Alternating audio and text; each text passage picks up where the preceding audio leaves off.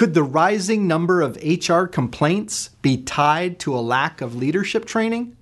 I'm Greg Schinkel, President of Unique Training and Development and Frontline Leadership Systems.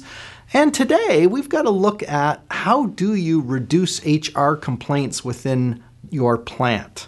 This is a something that we notice that HR professionals are dealing with is they're seeing more complaints and usually those complaints are tied to the behaviors of the leaders that they have in the organization. Now, the myth is if everyone could just get along, we'd have fewer HR complaints. And the reason it's a myth is because it's not just people getting along, it's the interactions that are happening between the leaders and the team members in your organization. Although, you know, and here's the fact although some supervisors and leaders will pick up best habits by working through other leaders that they've had in their career, most of the time, the complaints that are caused in the organization revolve around a few key interactions that happen between supervisors and their team members. So, one, one company called us almost in desperation looking for some leadership training because, of course, the HR team and therefore the operations leadership kept having these issues come up, kept getting escalated they were inundated with complaints about how their supervisors were dealing with issues and conflicts and complaints and it was becoming a big mess. So, of course, what we did is we came in and worked with our frontline leadership program, helped those folks build some of the skill sets, and then the number of HR complaints decreased substantially. So, how can you reduce the HR complaints in your plant? Well, number one is I think the number one area you want to develop your frontline leaders in is respectful communication. Now, that means that how people are saying things is important.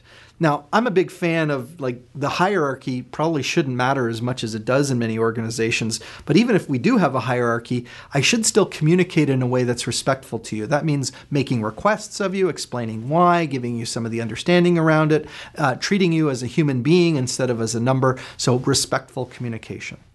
Number two suggestion to reduce HR complaints in your plant is use a coach approach. Now, there's different leadership styles and approaches. Some folks still use the old school approach of autocratic leadership or uh, driver uh, director type of leadership. And I know some people really love that sort of command and control structure, but ask yourself do you prefer to be told all the time what to do, or do you prefer someone who uses more of a coach approach? And that means someone who explains the expectations, um, asks you for input, uh, builds on successes and builds on positives. You can imagine that if somebody did that, if they used a coach approach, the number of HR complaints would be reduced substantially. Uh, area number three that can probably make the biggest dent in reducing HR complaints in your plant would be managing conflict. Now, conflicts are inevitable and, and they're not always bad, but how they get dealt with can either contribute to success or can contribute to failure. And so, helping leaders understand how to view conflict from a curiosity, from a solutions standpoint, can be really effective in asking good questions of team members when they are in conflict with each other, and just being patient and not labeling people as problem employees just because they happen to have an issue that's come up that put them in a conflict situation. So, when leaders get more capable at managing conflict, often the number of HR complaints will drop off quite a bit. Now, we have uh, both a live training session session on managing conflict. We also have some good reco- uh, recorded content on respectful conflict resolution for both leaders and team members if you're interested in that. So, again, the three big areas to help reduce HR complaints in your plant would be respectful communication, how you say things, doing it in a way that's professional and cordial, uh, using a coach approach instead of an autocratic approach, and then finally, working on managing conflict. Once you've done those things, you're going to realize, of course, that there's other adjacent leadership skills and techniques that are needed for success.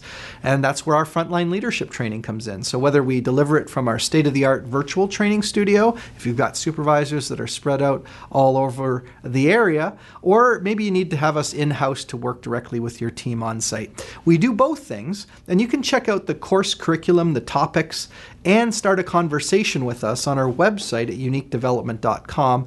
And why not connect with us on one of the many social channels that we're active in as well.